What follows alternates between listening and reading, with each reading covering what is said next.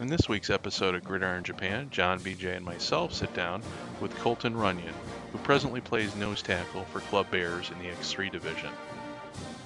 Colton is also a former player in Tokyo's Urban Football League, as well as a former player in the United Kingdom for Cambridge University and the Cambridgeshire Cats. Colton also is working on a PhD in Asian Studies and is also a sumo wrestler. In addition to our talk with Colton, all four of us sit and talk about the week that was in Super X League play. So, with that said, on to the show.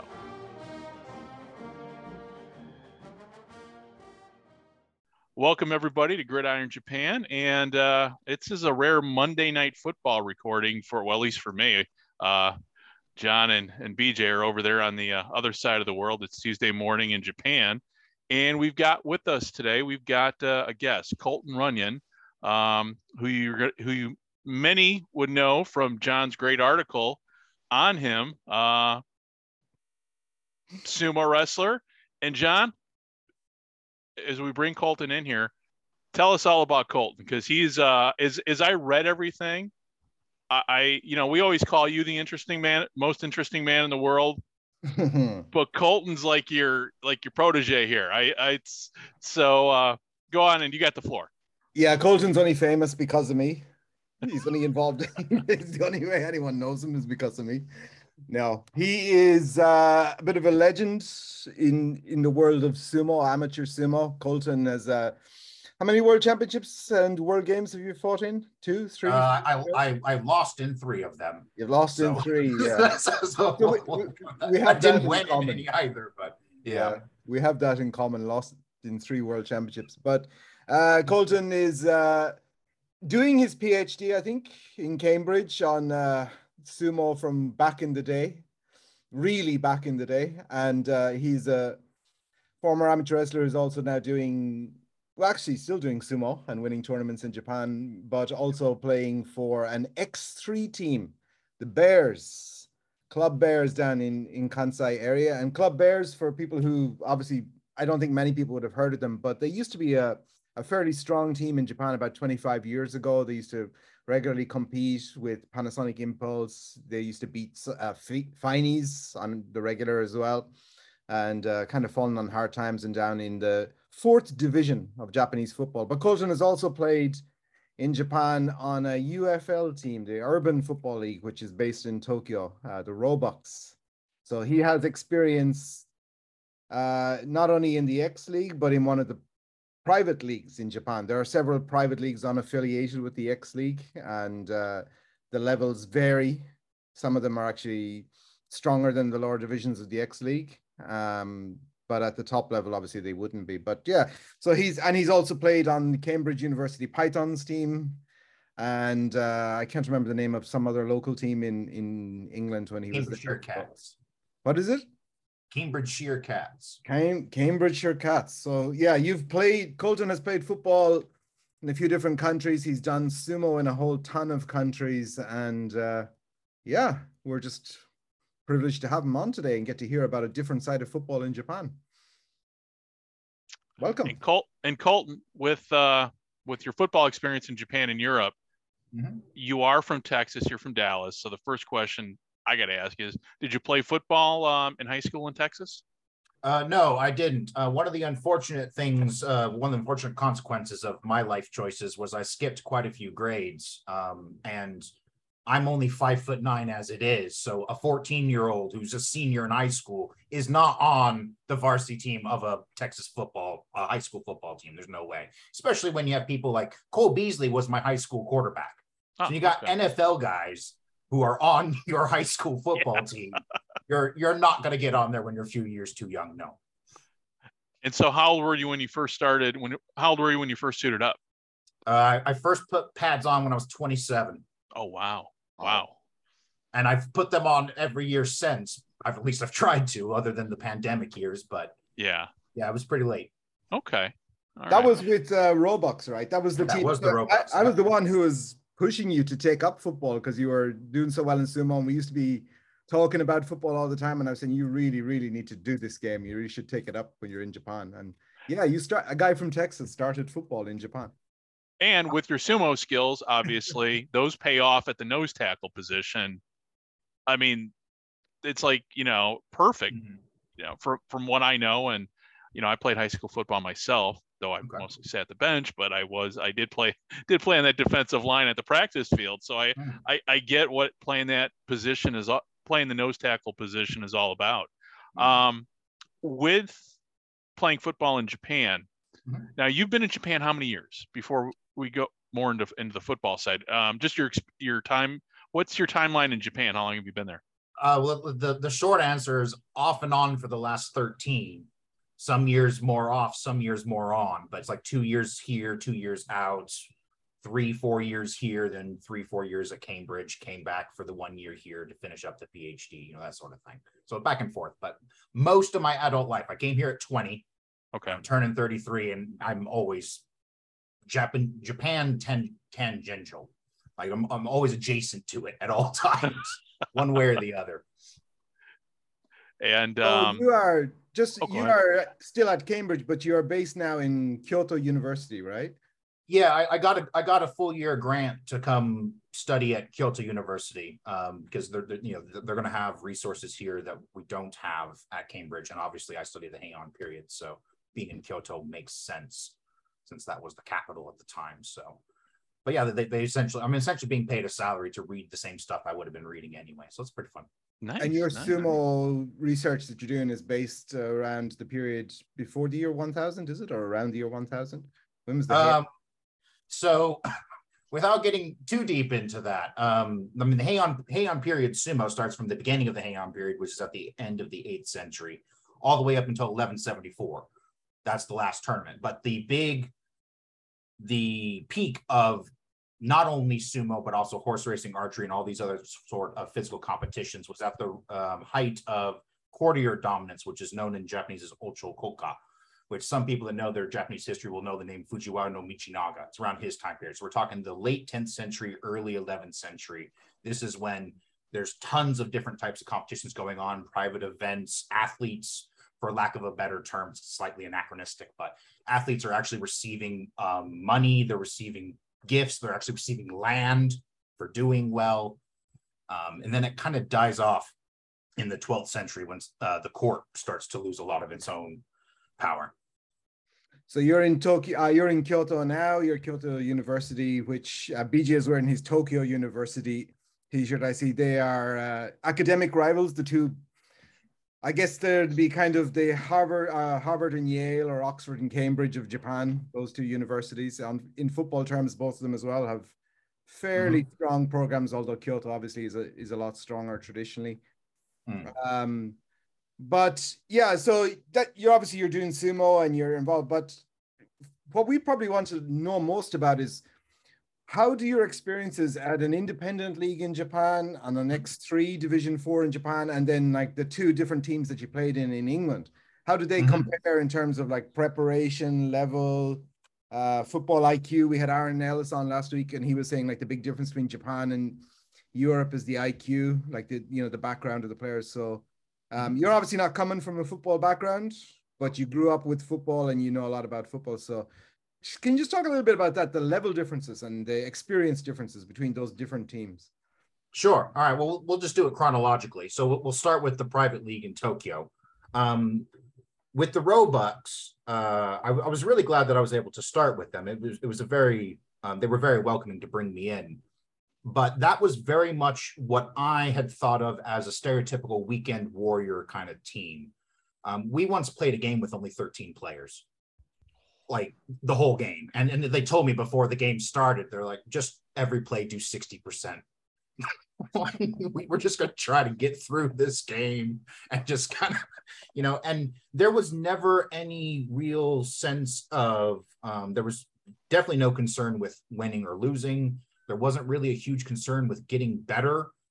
We, we would sometimes do practices in sloped i mean we, we would practice on this sloped grassy field that was within 20 30 feet is the river and then behind you is is the is the pavement like it, it- it's nowhere to practice hardly anything at all um but the games the games were really fun. It was really nice to put on pads and and hit people, which is something I hadn't ever done with pads anyway. Uh, and then I went to Cambridge, and the interesting thing about Cambridge, well, there's a few things. One, I mean, I played for the university and the adult team. I'll talk about the university team first. The university team is unique in that of our eight linemen, so your five starting offense, and then we had a we had a three front. Six of them were doing their PhD. One was a med student, and the other was is now currently doing his PhD. So we probably had the most intelligent line, um, but that doesn't necessarily translate to uh, football IQ necessarily. um, the vast majority of, of my Cambridge teammates had never played before. They normally watched the NFL.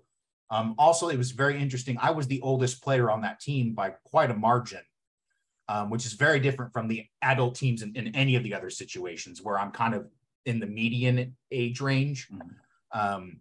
But at Cambridge, you know, it was mostly 18, 19 year olds who had grown up watching some NFL, some rugby, and then they're like, hey, let's try football. So there was a lot of um, or rather, there was a lack of football IQ. Um, while there was a, a great propensity of normal IQ, but there, there was a lot of people, you know, focusing on their studies rather than playing the game. But it was also, interestingly enough, because they were trying to grow the college game quite a bit there in England, they cared a lot more about. It's the only team I've been on where we had a coach who would put in players who should not be playing the game currently simply because they've shown up to practice and that they're at the game. So like they want to get them involved and be like, hey, isn't it cool that you tried football once or twice? Like it was kind of more like a um almost like an advertisement sort of thing.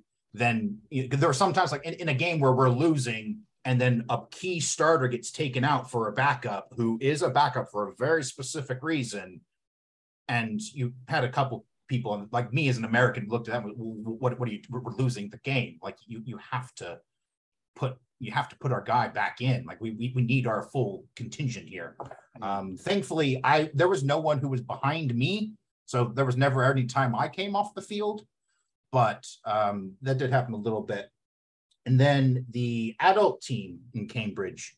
So that team, that team's um, that was it was a good team. That the year I was on it, we got to the semifinals of Division One, which of course would be Division Two in England. And just this year, they got themselves into the Premiership. So, and we were only one game off a couple years ago. So it, that that was that was a very different level of play from both of the two leagues I'd played in before. Uh, that team was like we had a proper amount of coaches. Um, that team you had to actually work for your your position there were people behind me there were people in front of me you know i, I didn't get a start until i think like the fourth or fifth week and they would normally bring me in against run heavy teams and not pass heavy teams which makes perfect sense for the kind of football that i can play um, which just means that we had other people who could do that sort of thing in the passing game um, that team was a bit um, bit rowdier. Uh, I, have heard you guys' talk with Aaron um, previously, and there are there were some guys on that team that definitely had no other outlet for their aggression, and they really just liked putting on pads and having an excuse to go hit somebody. Um, and, so, and sometimes this would bleed over in, in like practices. Every once in a while, a, a, a, scuffle can break out. That's fine. You know, there's there's a bit of testosterone running around, a bit of aggression, but just a little bit, BJ. Yeah. Um, you know, but we, I remember the very first practice I did with the Cats, there were four fights in a row, play after play after play, and not the same players. And I was just, and they, the coaches finally broke it up and said, "Look, you guys are on the same team, but you guys calm down." But I was looking at like, "Why are you guys acting like this? Like this, this is we are on the same team. This is a bit undisciplined in my mind, but I liked the aggression. I liked that we cared a great deal about winning. Like actually, I, I really appreciated not automatically starting every game, um, which is kind of odd for me because I prefer to start as I think most players would. But I, I liked having to actually earn that spot. uh, but I only played with them for one season before um, I played the next one with Cambridge, and then COVID hit, so I wasn't able to do any more with them. now I'm over here. I sent out uh, when I was here in Kyoto. I sent out feelers to the Kyoto uh, college team because I know they're they're quite good, and I wanted to play for a college team again. And then I sent out to two teams, both named the Bears, and uh, Club Bears was the team that uh, contacted me, and they were they were really excited to have me come down. So I went down. I played with you know decided to play with them. They've been very gracious to have me there.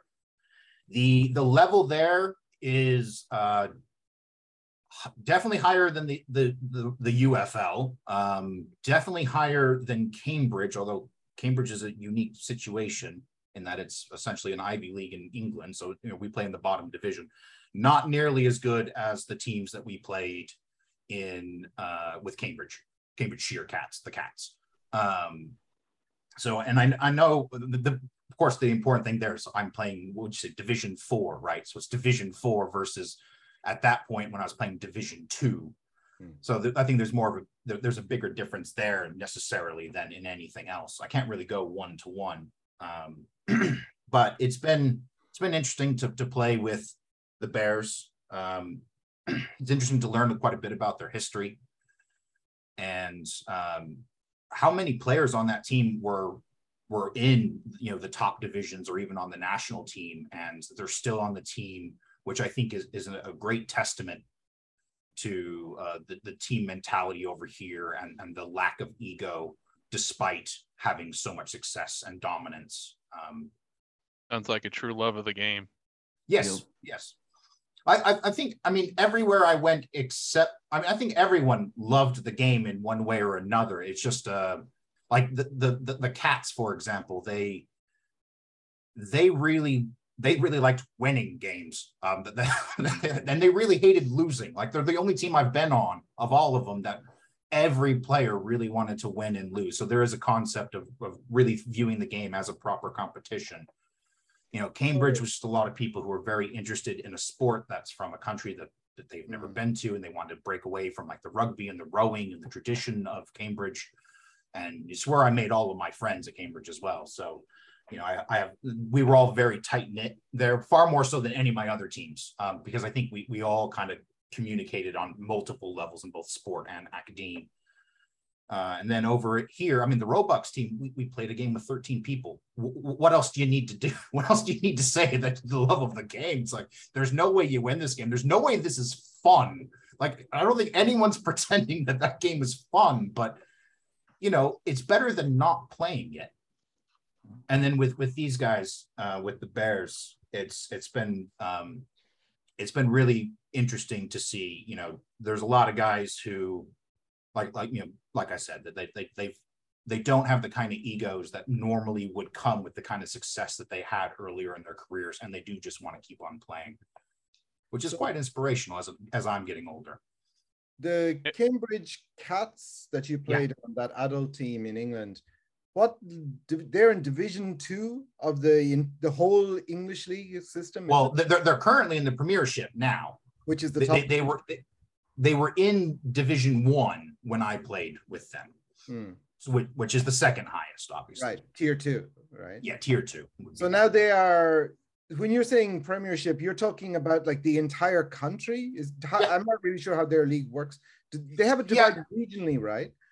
So so they have a north and a south for everything except for the top and then the top's the whole country if if i remember cor- if i remember correctly. But i know for us we were we were divided and if i if i remember right then like the, the the top the top two teams from both the north and the south end up going up and then four teams get relegated down and then the premiership's the whole thing i i could would it be would it be similar to this the the structure of the so- of the of the soccer leagues in in in England and Scotland and and and that? I would know even less about that. Okay. Sorry. okay then. so then, okay, so Cambridgeshire Cats, right? So yeah. that was that was a full team. Of the, where did those players come from? Then you said the guys in Cambridge University, you had a lot of 18, 19 year olds that were just like trying out football, like they're in the university and they're doing different club activities. So how about the Cambridgeshire Cats players? Where did what was their background like mostly? Okay, so almost every one of those players played football in college.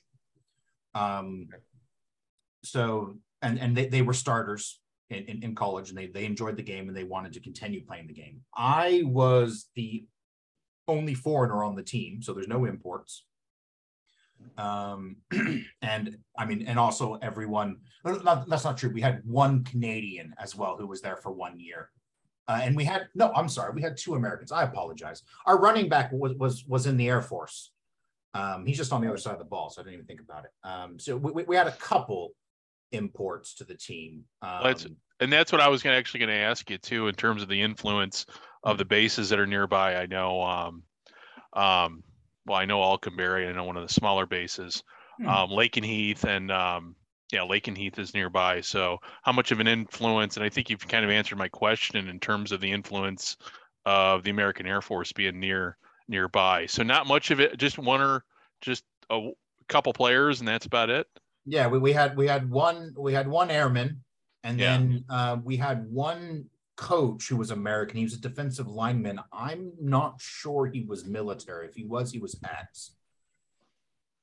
Um, but the the uh, our running back was currently an airman at the time of playing with the team. So okay, but, but you said that team is a better team than the one you're currently on, Bears. But Bears, like you said, they had a lot. They have probably a lot of coaches and and people who were around in the '90s heyday. So you had a you had a lot of would say that that football IQ question again. Like you would assume that inside Bears, that there's a lot of people who would know football on a more a deeper level. We'll say.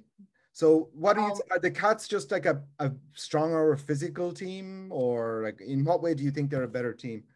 Well, um, so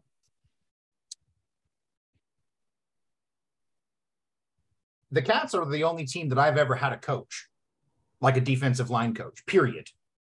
Um, I, I, don't necessarily think he was particularly great at his job, but I, I mean, I, I always want to be coached. I wish I was coached, but every team I've been on, I mean, half the teams don't even coaches. have a line coach, let alone a defensive line coach. I've, I've never had anyone look at my stance and go, no, you're doing you're doing this wrong. Like you need to do this, you need to widen this, you need to move this, you need mm-hmm. your pad level should be hitting here. Mm-hmm. Um, with Cambridge, we had an O line coach for a little bit, uh, but then he went and I had to become the de facto defensive line coach in the second year. And, you know, I was doing a lot of that research. At Cambridge, we, we had a guy. And th- there were some, so for example, I mean, he taught me the, the most common um, thing that I teach every team now, which is the ball on a stick drill, you know, which is, is completely rudimentary, but up to that point, no one had ever done the ball on a stick drill. And for those that don't know what the ball on a stick drill is, the, the defensive coordinator or defensive line coach will hold a stick that on the end of it is a football, and he'll start saying cadences while all the defensive linemen are lined up over the ball. And the point is to wait until the ball moves to move, because obviously as defensive lineman, you don't listen to what's being said, you watch. Right. So it's a really good uh, practice to make sure no one does any encroachments or any offsides uh, which is a really, really helpful tool and everywhere that I've been since. Um, with the Bears, I mean, I didn't meet the defensive coordinator until there was a dinner. And even then he just he just you know told me I'm the king of the defense, to which I responded, No, I am. And then he told me, No, that I'm, I'm I mean I'm the coach. And I was like, Okay, all right, fair. We're, we're not gonna we're not gonna have any issues then. um, so yeah, it's but even then, like so the line drills that we were doing, um, there was quite a few that I brought in for for for training purposes. So I would say that the Cambridge team was the better coached team of all the teams that I. But again, I think that's more of a division issue than right. necessarily a, a culture or region or anything like that. Right, because if you look at Bears when they were Mycal Bears in 97, 98, 99, when you're looking at like the games them playing against Panasonic, they have the full staff on the sideline. Oh, sure. Like, like any other X1 team now would have, you know, 20, 30, 40. Similar to the NFL counterpart, then, right? Yeah, yeah, yeah. How about the actual gameplay itself? So you, your uh, your beard came up in conversation before we uh, we came on air here. So oh, in, yeah. in terms of play on the field, like and uh, would say like the dark arts of what goes on inside the trenches that the more sure. You know they call that in rugby. I, I don't know if you guys know rugby, the scrum. Like they say, Yeah. No- normal humans don't know. It's it's the dark arts that go on in the scrum. So Yeah. yeah, when I was growing up, like I used to I used to know guys who were in like junior high school, high school who were playing rugby, and they would, Mhm. you know, they would eat garlic before the game because like your your head is in, you know, and they're just like like just stinking up the place to like you know, distract the opponent and or uh, when they got like 18 19 they wouldn't shave for a couple of days before the game so like in rugby they have the heads together so they're just trying to tear the face off the opponent with their beards you know all Mhm. kinds of stuff goes on so how about the dark arts in uh, football in england or in japan Sure. Well, th- th- th- there's two very, very distinct cases. Uh, the first one, when I played for uh, the the Pythons, the university team at Cambridge, um, their new I played a team that their new head coach was our center for the Cats, and I had made a fool of him quite a bit. Uh, he spent most of the practices grabbing the back of my helmet to make sure I wouldn't get past him when he was. Um, and we're in practice, so I don't know why he's doing that. But he taught or rather, he told his center the whole game to cut my knees. Every play, every single play that that center snapped the ball and went for my knees. And um, after a few of those, which were quite frustrating, I just took, I just, I just stopped for half a second for the guy to go down on his knees, and then he kind of fell forward because he kept always hitting my knees. And this time he just went down, and I went by, and I might have stepped on something, and nice. and, and then went through, you know, and then it's like, hmm. dude, just don't don't go from like. And I had to talk to the guy afterwards, like, what are you doing? Why are you hitting my knees? Hmm. And he's like, that's, that's all we could do. That's that's that's what that's just the, the best thing to do against you is to go down there. And I was like, all right, well, that was that was pretty low.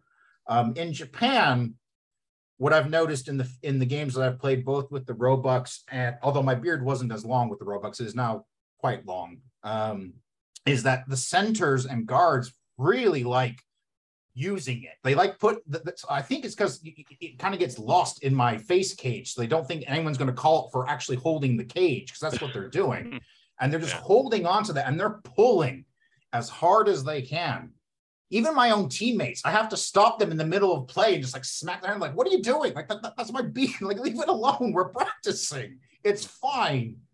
Put your hands where they're supposed to be, but of course, it's not against the rules." So I think for this next game, I'm going to have to. Um, I had a a, a teammate braid in it. Cambridge who was a Sikh, and, and of course he had quite a long beard. And what he would do is put in a, he would tie it up and then put a bobby pin underneath and just fasten it up, which I think is what I'm going to have to do. Or you can just go full Viking and just beard it. That would be awesome. Just two beards just coming down. I don't know if I'm if it's long enough at this point, but that would that would be that would be fun. Or just shave and put on a fake beard and then start screaming when they pull it off no, don't shave that beard. Yeah, yeah, I was about to say, beard. great prank, John, but only from a guy who can't grow this. Yeah. No, I'm. uh I Don't have feel a- bad, John. I can't grow one of those either. opinion Is uh, never trust that. Never give anyone with a beard something important to do because you know, if if they can't get up the motivation to shave every morning, you know, they're not going to do work that's important. That works for my way of going through life. I like to do it the easy way, so don't give me any of the important stuff.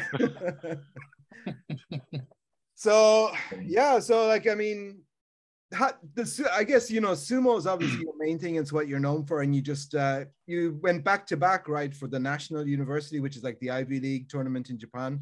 You won Yeah. that this year and last year, so congratulations on that.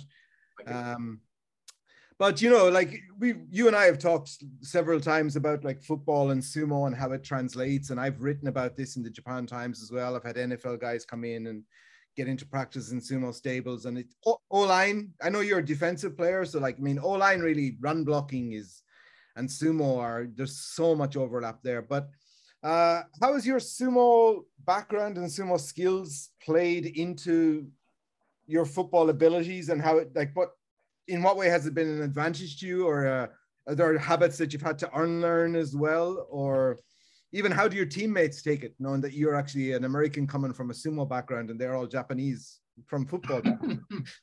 um, well, th- th- there- there's a lot to unpack there. I think I think the first thing I, I always want to point to uh, a few years ago. I'm sure you guys all watch Hard Knocks. Yeah. A few years ago, they did the Browns uh, pro- right before they they went 0 and 16. Hmm. Um, and their offensive line coach is quite famous for having a very pronounced stomach. But there is a scene in one of those episodes where he shows the offensive lineman sumo record, like a video, and he says these are the best pass blockers on the planet. You know, and then this this is a coach for an NFL team, a team that would go 0 and 16, but an NFL team nonetheless. Hmm. Uh, and I think he's absolutely right when it comes. I would actually say pass blocking is better than run blocking Really? uh, mainly because in run blocking, you, you know, obviously as you're as you're trying to do a run block, you need to move people off of their spot. Hmm. But in pass blocking, it's mainly to make sure you don't lose the, the proper ground, Okay. which the movements in sumo a lot. I mean, you have to do that first hit, which you should be doing regardless, whether you're doing run or pass. At least I was always taught, even with pass blocking, you should have an initial hit and then you kind of move backwards, but in, in, in a controlled manner if you need to. Um, and that's kind of the same thing that happened with me as a nose tackle. My kind of idea was as long as my body doesn't move from where it's supposed to be, I'm doing my job. And also means I don't have to move my legs and run because I'm not a fan of running very much. So I mean, pass blocking, it, it's it's pretty great, it's particularly like from the guard position, um, to learn where to properly put your hands, which I learned from sumo, and I've had to teach a lot of football players where to put the hands. And it's it's kind of interesting to watch videos a few years later, like for example, that you need to always keep your elbows in tight.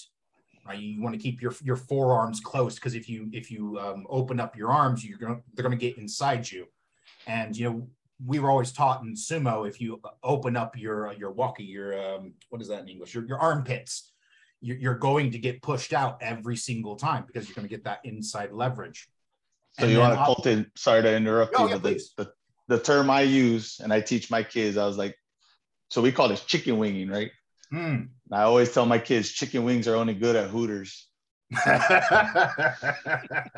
They don't belong on the football field. that's that, that, that, But that's you're but you're absolutely right. Yeah, yeah. This is where you're at the strongest.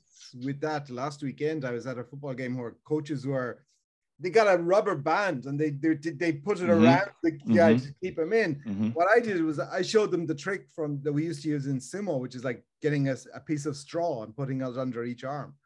Mhm. That's what my Oh, coaches yeah. used to do when we were doing sumo because like I had what Mhm. they call like the sweet armpits, like the, the tendency to put your hands up Mhm. like this instead of Mhm. Yes. like so I, I one of my coaches told me like you put your middle fingers up and your arms will all uh, put your your little finger pointing up and your arm and your elbow will always be in instead of like doing like so with your hand if your hand is like this or like that it doesn't work but if you turn your hand up your elbow will automatically come in but I had my coach used to get like a piece of straw and put it under each armpit and if the piece of Yeah. straw fell out you automatically lost it didn't matter what was happening in the bout so like that was just to teach you to keep your armpits and your elbows in so and and see that sort of thing is completely translatable. That, that- that's just translatable to any situation where you are needing to overpower another person. So that's going to translate in wrestling. That's going to translate in football.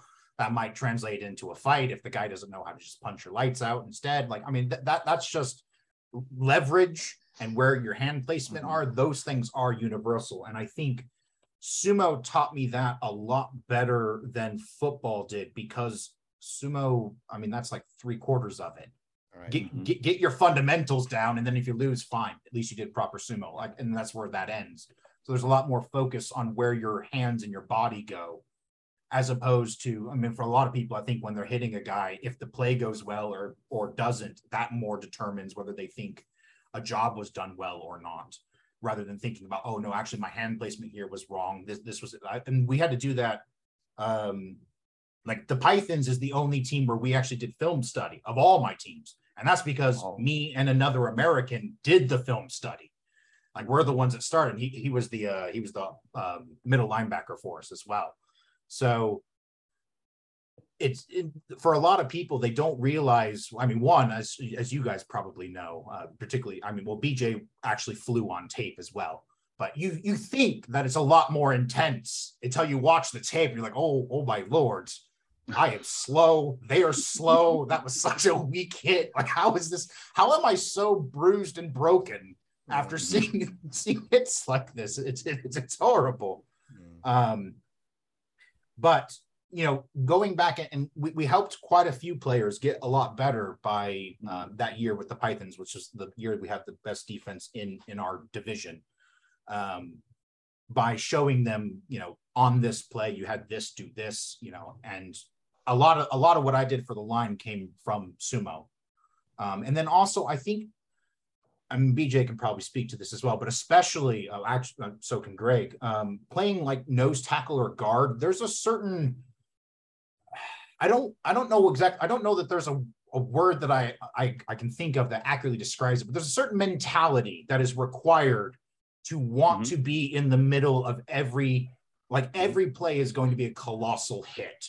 And sumo is the same way. You have to think, I want to take my head into this guy's head or his like this giant mound of flesh. I want to put my head in there and push it backwards. And nose tackles very much the same idea. I imagine centers, I never played center, but guards the same thing. Like you want to to just be in the middle with the biggest, strongest guy on their team and overpower him. There's something in that sort of mentality that is is, is necessary to be good at either of those two sports at those positions. It's called having a few screws loose. That's what it's called. yeah. Oh, no, no. And what, what you say, Colton, like I used to tell guys on defense, right? Well, I mean, you know, yeah, you want to play on the front line. Yeah, you have to have a you have to have an unselfishness, right? You're not gonna make every play, hmm. especially you guys on the interior. You're taking up bodies so someone else can make it. Every now and then you'll make a play, but you're not guaranteed it. I always used to talk to guys on defense. I was like, to play defense, you do have to be a little, you know, a few screws loose because our job is what? To get the guy with the ball and hit him as hard as we can. Mm-hmm. And if anybody gets in our way, we're going to hit them as hard as we can. You know, we're not going to be in the end zone doing the touchdown celebrations and all that. Our job, if we wanted to have that, we're going to have to take the ball away somehow and all that. But, you know, yeah, I mean, you know, definitely the guard center. I mean, O line in general, you do have to be very unselfish because you have no statistics.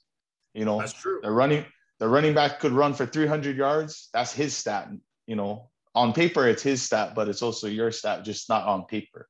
True. And but if yeah, he doesn't I mean, run for 300 yards, people notice also, you. Yeah, yeah. People will notice you on that line. You get the blame. You, you get the blame. Exactly. Yeah, yeah, yeah. Yeah.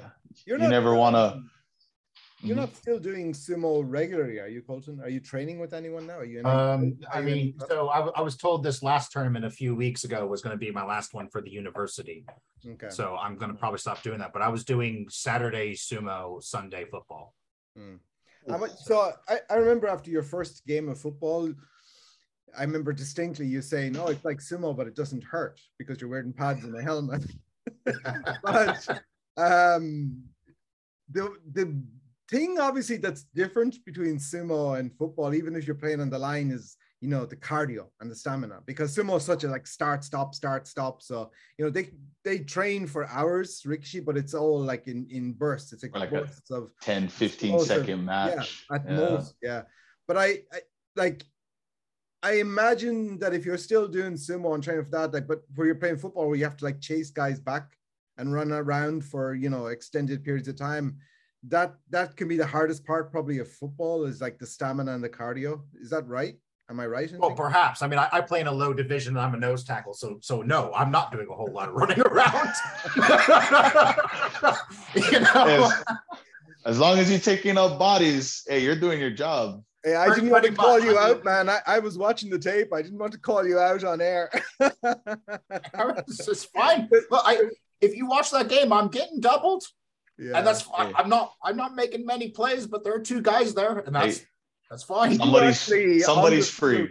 Yeah, you were on the field just after Aaron last week at uh, or two weeks ago when Aaron's team played the Cyclones. Bears were warming up on the sideline. We could see you, so you, you came on immediately after Aaron's Dentsu team finished. And I was mm. watching. I, I watched a lot of your game. There was a there was another video of it online live, and you and uh, is it Chris Ashling? Is that the name of the other yes. guy who's playing on the team?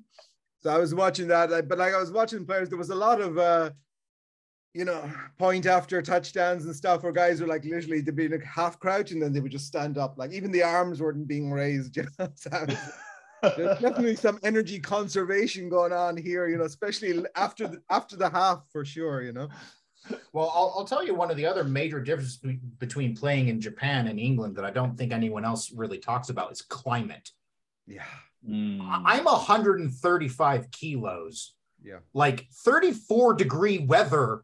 You cannot have me out there for every single play on defense and then also some offense while Yeah. also having three hours of practice beforehand and Mm. expect me to put my hand up for the field goal or, or the, the extra point. I was like, all right, there you go. excuses, excuses, excuses. Oh, that's fine. Yeah, I, I, again, that's probably why I'm playing for for the fourth, fourth league. I don't know. Yeah. So But it's, uh, it's difficult getting back into football shape. yeah. Um, there, there's a lot more conditioning, and and the and the thing is, even my team, my teammates, both with the Roebucks and with um, the Bears, made you know made this comment, which was when we got into games in in October and November, my play got considerably better.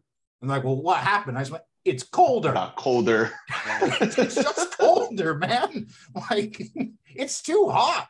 I'm sitting there on the sideline, like, like just like keep just repeating, like, you know, it's it's it's really hot, it's really hot, it's really hot. like, well, what's going on? I'm like, it's hot. You Hot weigh and humid too. On top hot of that, and humid. It- Yeah. It's it's horrible. Yeah, in December, I guess Just- the beard, the and- beard really comes into its own in, in Yeah. December and January, right? and when you and when you were playing in England, what what ti was it? Autumn? Well, I, I played I played all season, but even Okay. summer in England is there are there are two weeks. I mean, like just so most of the houses, as you would know, you, you were around, most of the houses don't even have air conditioning. Right. Most of the buildings don't have it because there's about two weeks of the year that you go, man, it's hot, Yeah. and that's it. Yeah, and, and you most- definitely can't do that in Japan. You can't do it in Texas either, but you can't do it in Japan. You know, Right. Yeah. I, I, I have my my air conditioner full blast for like six to seven months out of the year, and then it's on half for the rest of it. Yeah, I grew up in Ireland. Uh, no car, no building. I ever, I never saw air conditioning ever when I lived in Ireland. The hottest summer day I ever remember was 24 degrees. Oh, God. Yeah. I would love to play in that. Yeah. That was that was um like we it was rare that we would get I the temperature never even approached 30 my entire childhood. Like 24, 24 degrees is the hottest day I can ever remember when I was young. So you know, um, That's, yeah, that's incredible. it's, it's it's a different thing.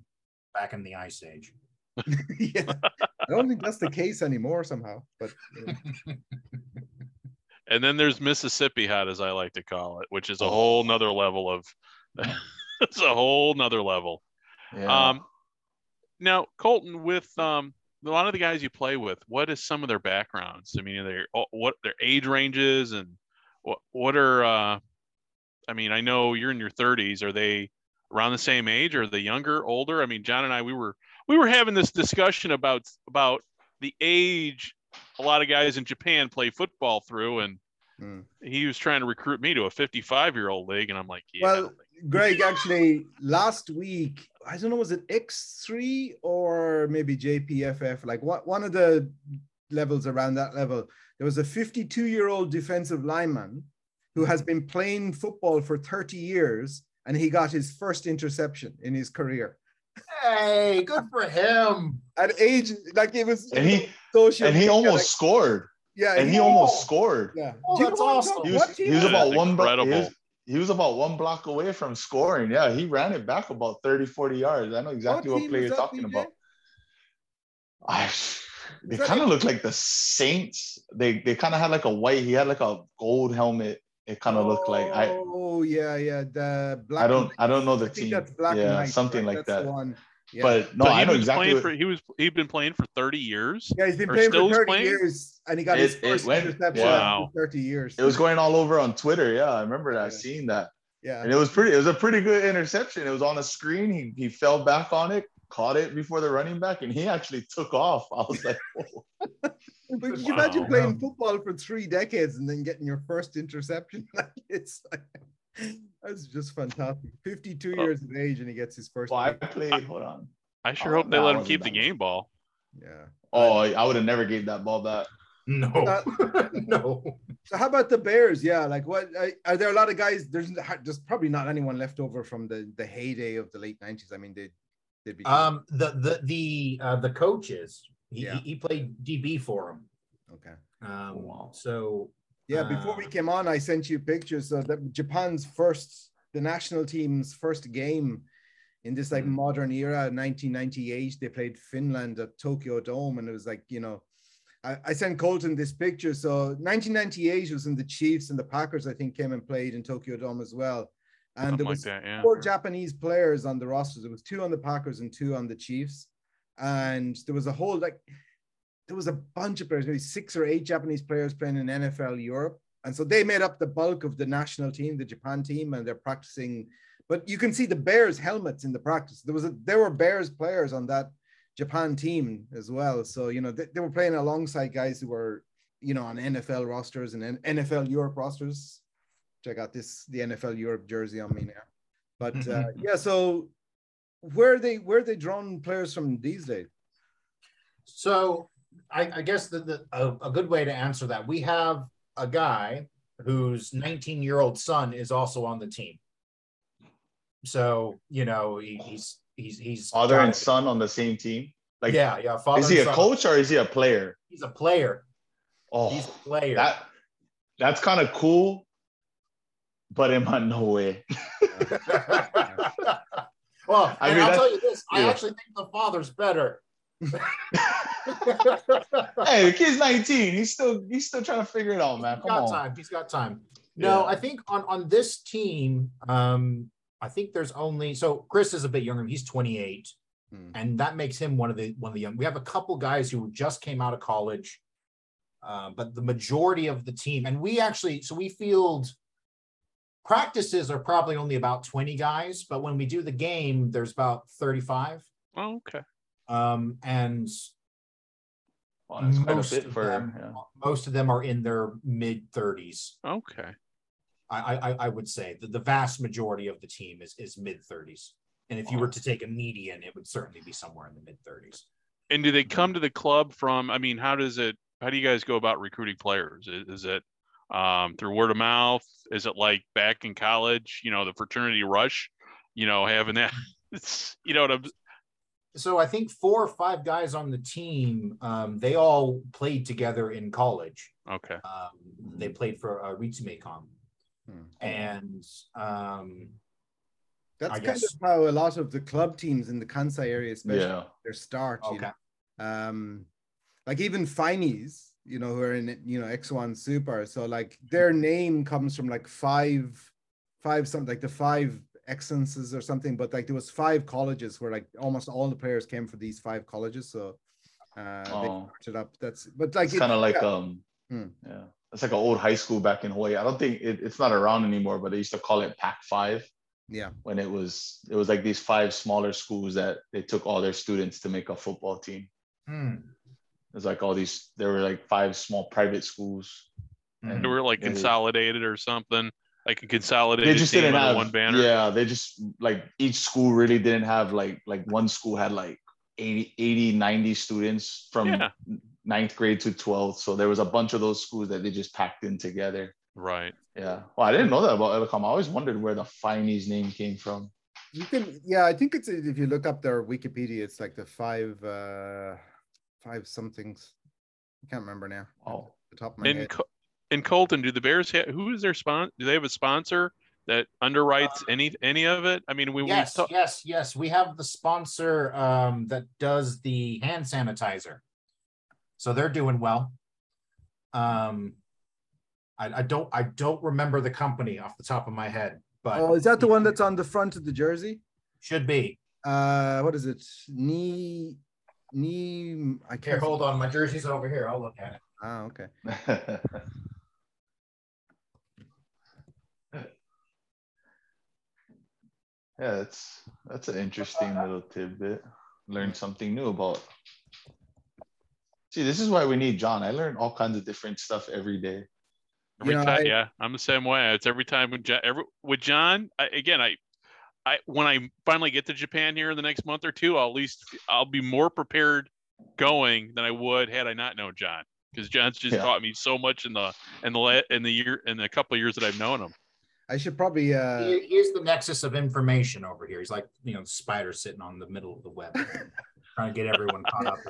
in- I have um yeah five energies, five high schools and five en- and so Finies. The word Finies is a combination of five high schools and energies.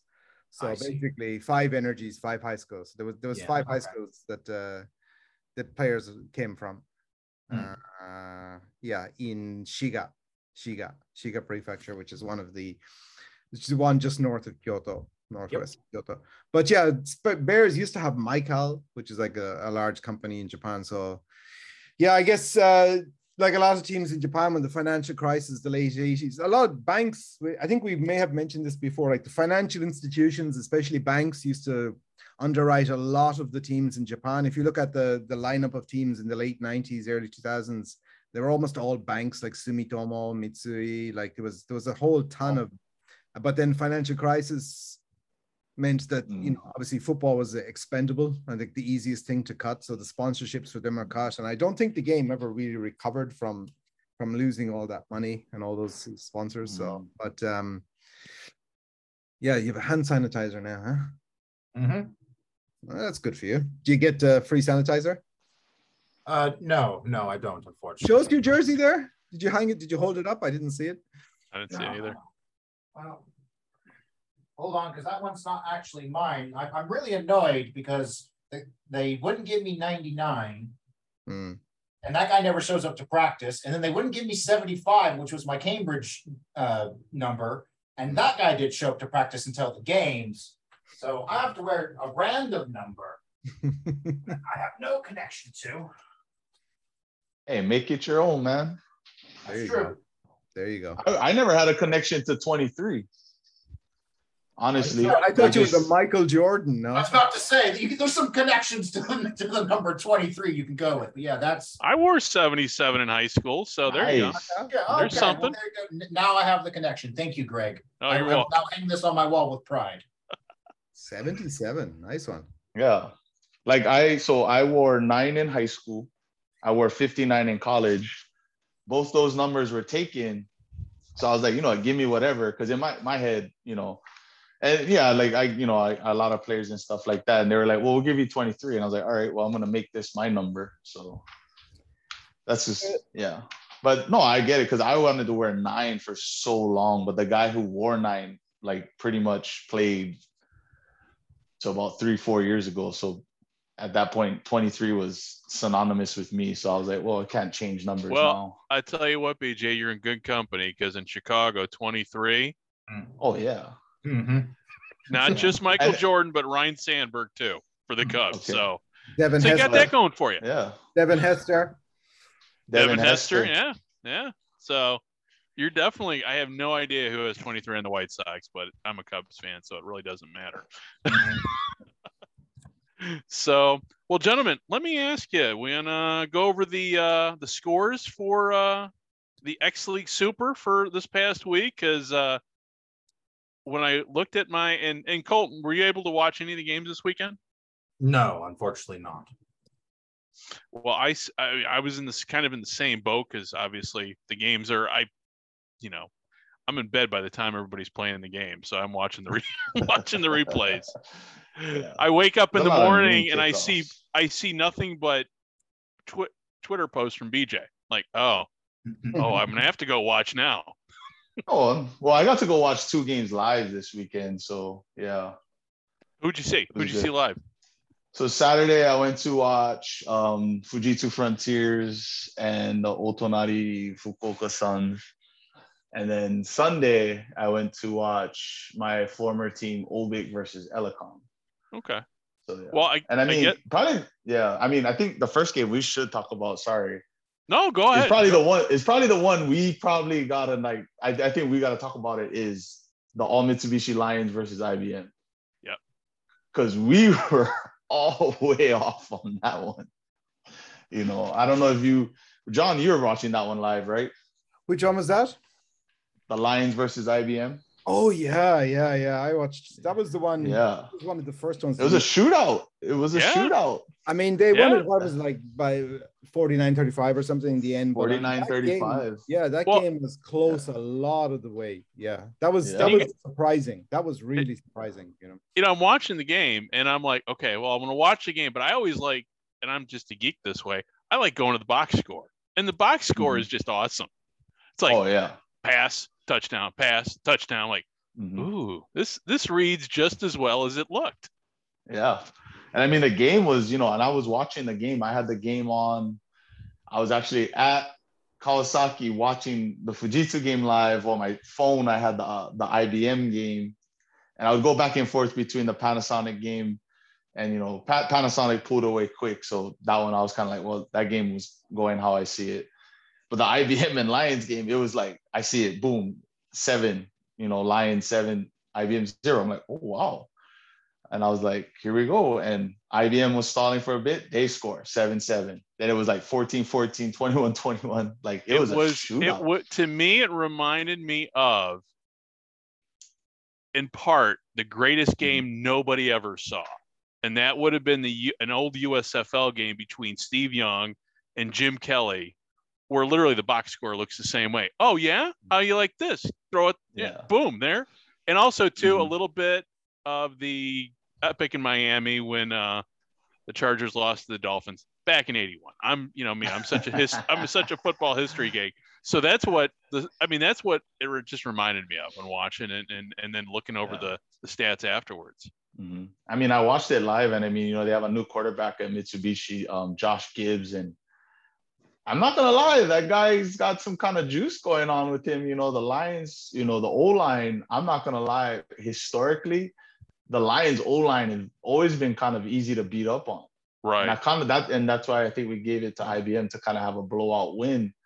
Their O line had a little bit of a push, you know. I mean, the run game, I think there was a couple of times I saw their running back, he's running it for like 20, 30 yards down the field. And the Lions O line was bullying that big O line of IBM. And I was kind of Yeah. caught off guard. I was like, wow, these guys are really coming after him. Well, Gibbs And even- averaged about five yards carry. I mean, Yeah. Oh, yeah. I mean, uh, five yards of carry. That guy averages five yards a stride at full uh huh. speed. Yeah.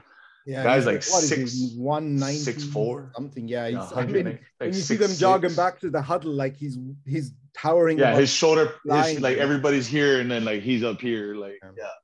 Yeah. And I mean, you know, he's he had a nice, he had some nice um, passes and things like that. You know, they lost, but I think you know, like me, you know, we all talked about right. We thought this game was going to be a blowout. Um, but to me, I think you know, we I got to give the Lions some respect, even though it was a loss for them. You know, they they put everybody else on notice that they're not just going to be a team that is going to get pushed around. Right. Mm. Right. So And, And- you know and then- what? and, and just looking at it, I mean, IBM obviously they were the better team, mhm. but like you said, Mitsubishi showed up. They came to play, and what I liked Mhm. about Mits- with Mitsubishi was it was a balance between the run and the pass too. Mhm. They weren't just rely. I mean, okay, you're going to shut us down one way, we but we can get you others. So they kind. It was to me, Mhm. it was kind of a statement game. Yeah. Yeah. And I think IBM, you know, I think for me, they gotta get they gotta get the run game. They they they, they just try to pass so much. I mean, you see, they gave uh Jarrell Presley one run. It, it looked like a Madden video game. The guy ran one way, cuts back the other way. I think he broke like seven tackles in one play. That's like And a then Bo just like- Jackson running Tecmo Bowl, man. You Yeah. even Yeah. going right? back further. Yeah, right. Everybody was trying to race to get the Raiders back in the day, right? Even Yeah. I know that. Come on.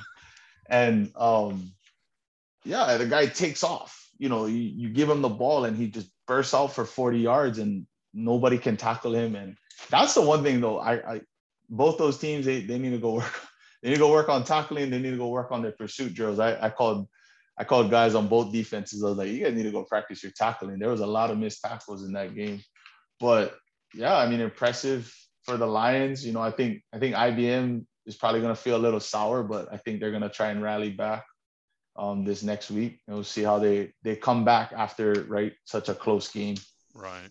Right. Uh. Colton, because we're just talking about X League the rest of the way. So, Mhm. I mean, if you haven't seen the games, you want to jump off, that's fine. Um, unless you're interested in listening to us, like I- nonsense. I'm, I'm enjoying the synopsis. I'm actually enjoying hearing what BJ's got to say because that's the most coaching I Yeah, get. you're wait, you're waiting.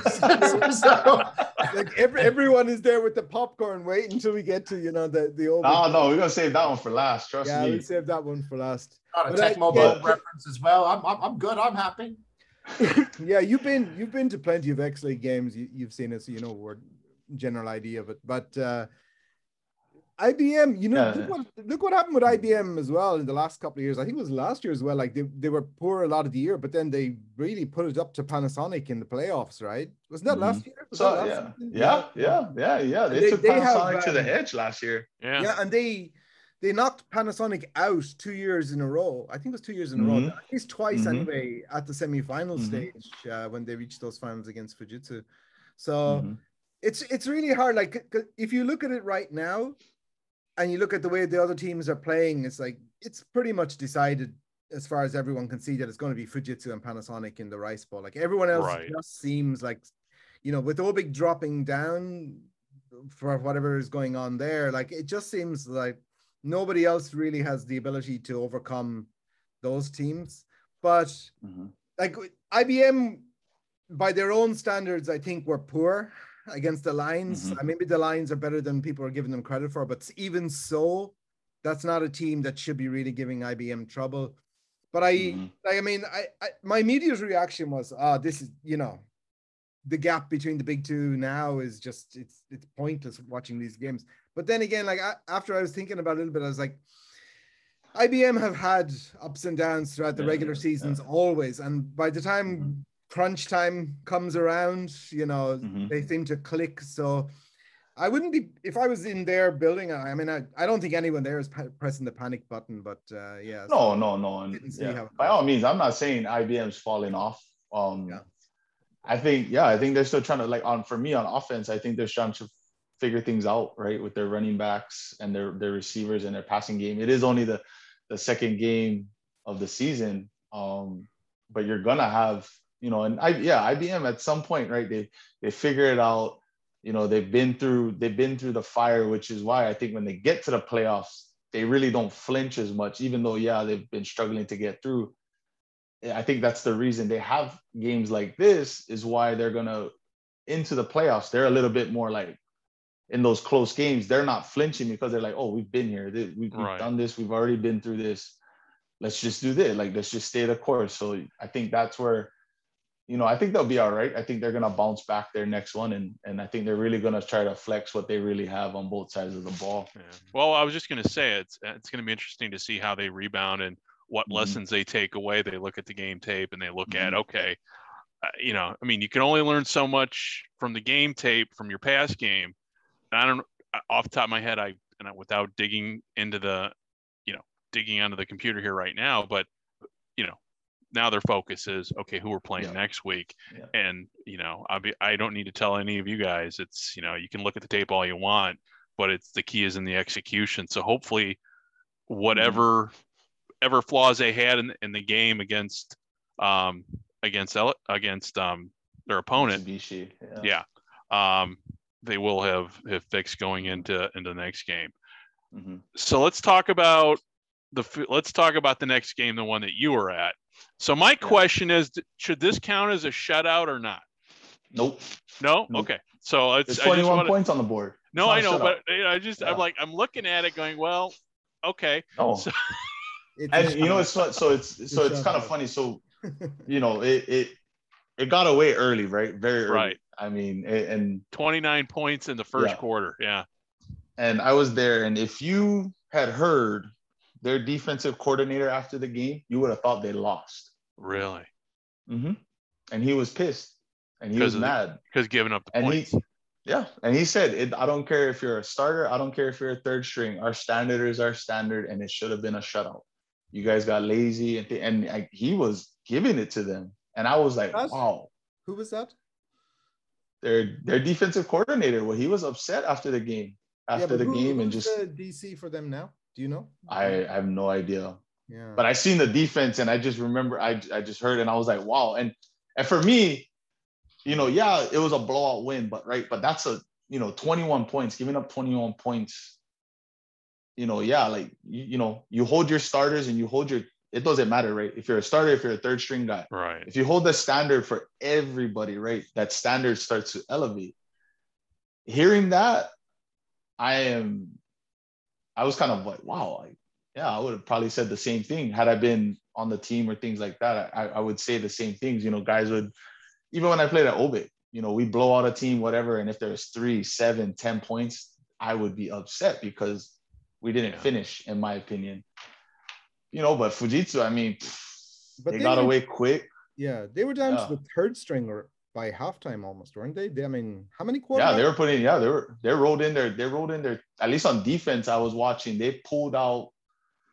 They pulled pretty much their starting secondary by middle of the second quarter. They they were rotating like three different levels of D linemen Mm. throughout from the halfway through the second quarter through the third quarter. And I mean, just you know, it was just the operation. I mean, they had a long touchdown run, and that was their second string O lineman and their third string running back. Yeah. I think their third string running back was averaging what do you have like 11 carries for like 175 yards. Like it's crazy. That's their third string running back. Did you see you the know. uh the graphic that I put up about that game? Because now Suns is uh uh what is it? They are now the 16th team. So let me Mhm. just uh Oh, they yeah yeah. uh, You Fujitsu's threw them in on the Yeah. yeah. Okay, so just 58 and 0 against everybody, right? yeah. So since since uh, Fujitsu lost to Deers at the end of the 2012 season, they are now seven and three against Panasonic. So this is regular season playoffs and Japan X Bowl or Rice Bowl or whatever. So Mhm. in all the games that count, they're seven and three against Panasonic, 11 and two against Obic, and 58 and zero against every other team in the X. League. Wow. So there are now 60 Suns became the 16th team uh, apart from the other big two that they've played, and they're now 15 and 0 against IBM, Nojima, Tokyo Gas, Hurricanes, Silver Star, Phoenix, Challengers, Black Eagles, Pirates, Lions, Bulls, Eagles, Suns, Finies, Deers, and KG Fighters. So those 16 teams are now a combined 0 and 58 against Fujitsu. That's that's incredible. Yeah. I mean, That- I mean, there are some teams there you, yeah, you'd expect, but you know, you're talking about Nojima, Big Blue, Right. you know, Finies, Deers. None of them have taken a single game off Fujitsu in the entire decade, Yeah. not in a regular season win. And, and you know, I, Mhm. I think the I don't know if you guys saw it on Twitter, but um, somebody from the Suns posted a picture of the team on the plane going home. yeah. Mhm. Oh man, it just hurt me to look at that. Just they're all on the plane and they're all just there's just that Yeah. look of utter utter not only defeat, but it to me it was utter humiliation. It's like, but guys, uh, you know, it, I felt for him because it just you know I, I do- think we've I- all- I would say some of them are Greg, but I'd say there's there's also I was seeing a lot of reaction, like you know, they were that was their first time playing Fujitsu. Right, You know, they're right. they're a new team. So like the fact that they scored all those points, even against like, you know, backups of backups, like there, yeah there was there was some consol Mm-hmm. um commiseration or not commiserate uh com- consolation you know i feel Mm-hmm. Right. consolation among Yeah. some of their Oh, yeah. but but Yeah. i mean if you you know what was it what was it 50 0 before the half was that what it was it was 50 was to 7, I think. I think they threw one 50 to seven. late. Yeah. 50 to 7 Yeah. okay. But it was 50 to 0 was it first and then they got was it Yeah, it was 50 to 0. They drove. It was a little bit before halftime. They drove, threw one up into the end. They threw like two long bombs, so and then they just got in the end zone and kept they kept targeting um I think it was number seven. Yeah.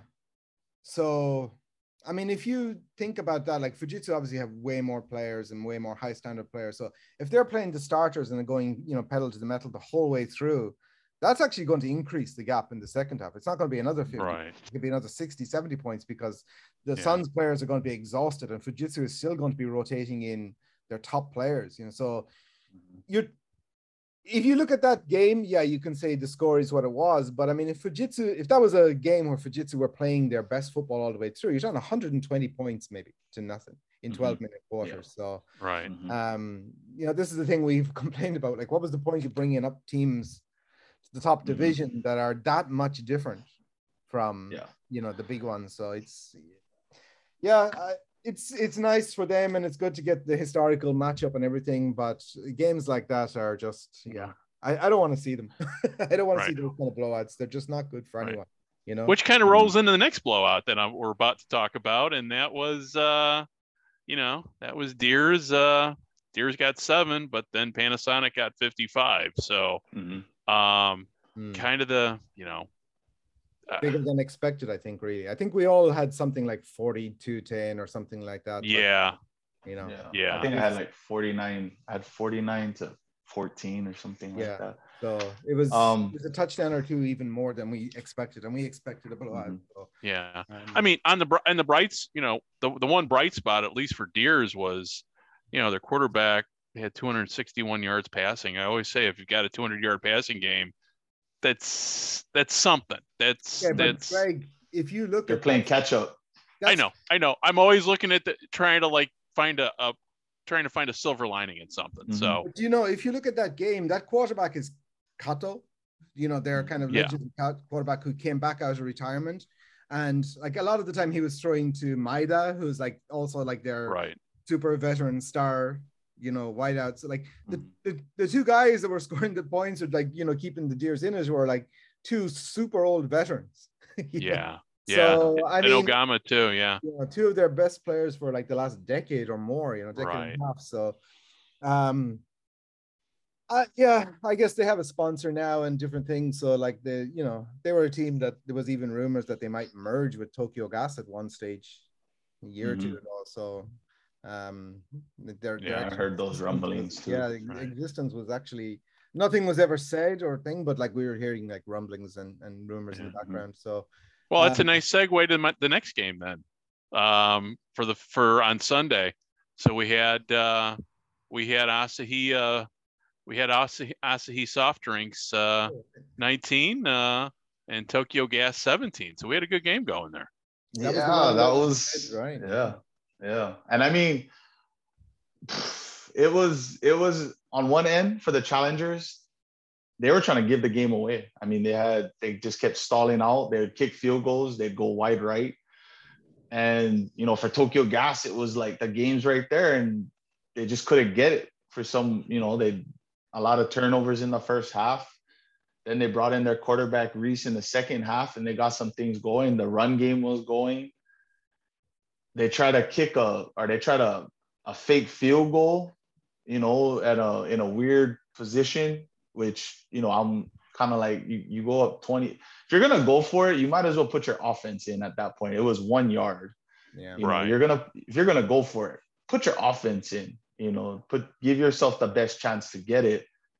You know, if you're a little bit closer, you know, yeah, why not? Because right, they're a little bit closer. Now they're thinking more of okay, block the field goal, you catch them off guard a little bit.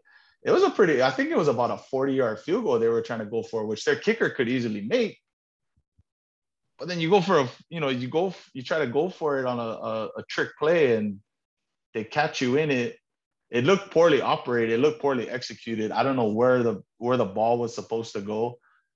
And yeah, and then challengers get the ball, go down, kick a field goal, and win the game. And That was the game that we said was like the, the one that would be most competitive. Yeah, yeah. Right. I think literally played out like that. Yeah. I think we missed Yeah. one blowout. The Bears losing 55 0. I think Colton has to explain what was happening in the middle of his line when he's getting blown out by a, an X3 team. It- Well, it- thankfully, no one watched that except for you, apparently, to bring me back I'm, up. I'm the only one who knows that happened. Happened. yeah, I Yeah. screened No, that, that, that game, everything was working for the other team, and nothing was working for us. Yeah. Uh, they ra- they ran the ball well. They passed the ball well. Um, and, and I our offense didn't didn't get a whole lot of movement either. We had a lot of ro- we played a lot of defense, um, despite Oh. the score. um, yeah. not every play was 50 yards, so we were on the field quite a bit, but they they Oh. kept on pushing it. Every every time we'd get a positive play, they'd come up with a huge chunk play to get a lot of it back Mm. there wasn't a whole lot of bright spot. I mean, there never are in a 55 to 0 game. Um, I've never actually been a part of that big of a blowout. So that, that was that was X3 is definitely not something that you see every day, Mm. day, Mm. you know. I've been part of those games, Colton. Don't worry. Yeah, Part so of- have I. So it's part of the I. game. It's part of the game, man. Whew. Like that's true. And all you can do is Yeah, play. I I've- mean, look, a loss is a loss at, at the end of the day. We, we got a game this weekend. That's what we got to worry about. Yeah, Yep. yeah. You, you like I always like I told my kids we we had a loss a couple weeks ago against Waseda, and you know they're feeling you know down on themselves and upset and angry and i what i what i always tell them is you know and i always tell myself after a loss is like you know you take that take that all that anger take that all that frustration and let's put it to the side and when that next team rolls around you let it out on them right know? so 55 points is a lot of frustration. So you know if you're hey whoever you meet this week you let them know right. Hey, i'm you know and you BJ, ain't having 55 points today. When you, you guys are like sitting the in old uh, Celtic warriors used to do is like put smoking things in the beard, you know, like little burning things that smoke, you know, and paint your face. You come in like with all smoke flying around your heads. It's like the old Celtic warriors, just you know, intimidate, intimidate. And uh, BJ, when you're sitting there after a loss as a coach now, I mean, it's obvious. It's one thing to be. Is it different from dealing with the loss as a coach and say versus a player? do you view, yeah. i mean how, yeah. how, I, I look at it yeah i look at it a lot differently because i have to keep my players in it right i have to keep right. my players in the mindset that you know we have we have another game we can't right. let this linger and yeah well, i told my kids after the game i was like look you guys did a lot of good and you know don't don't let this loss take it that away from you though there's there's stuff yes there's stuff we can work on okay. but there's a lot of stuff we did good i just try to keep my kids in it you know i try to be honest with them you know hey we this play we didn't do well and things like that. But I also, you know, I always try to to live by this is I I you know and I, I put it on Twitter and things like that. I'm always gonna love my players just as hard as I'm you know um strict at as strict as I am with my kids. I'm gonna love them just as much. Right. You know, so I, I always try to keep that balance, right? Just as much as I get on you when your technique is bad, when you miss your assignments and things like that, when you do something good, I'm gonna celebrate. I'm gonna, I'm probably gonna be your biggest cheerleader when you do something good. So I always just try to make sure I stay balanced in that case and things like that. And yeah, as a coach, it's a little different, right? Because you kind of take that responsibility. You know, even as a player, I would take it if a loss, I was responsible for some things. And as a coach, it's it's even more so, right? I didn't have them prepared enough. I didn't right. have you know them knowing everything that that I couldn't let them know. And so the mind shift is a little bit different, but you know, I just try to keep my kids moving forward. Right. And when you are on the sidelines, obviously, and as a coach, you've got to keep those emotions in check too, because mm-hmm. uh, you know, yeah, you're also kids, not only yeah, you're a coach, yeah, but you're also a teacher too, and that's mm-hmm. and that's where that comes. Yeah, So, so I can't uh, let I can't let myself waver even when the games are tight and things like that, I can't let my kids sense that. Right. You know, I got to let my kids keep my kids in it. You know, keep them believing. Like yeah, like our first game. You know, it was a it was a back and forth game. Right. It, the other team scored with like two minutes left. My kids are down, and I pulled them to the sideline. I was like, it's not over. I was like, there's still two and a half minutes left. I was like, trust in the offense, believe in the offense. We're gonna get another opportunity to stop these guys. Yeah. You know, and they were very quick to like, boom, turn it back. You're you're right, you're right, we're good. You know, I was like, hey, that that play is over with. There's nothing right. you can do about it. There's gonna be another play. Right. So, you know, I think I try to do my best to just make sure my kids stay in the moment and don't linger on the bad things that might have happened throughout the game because there is a play coming up. Right.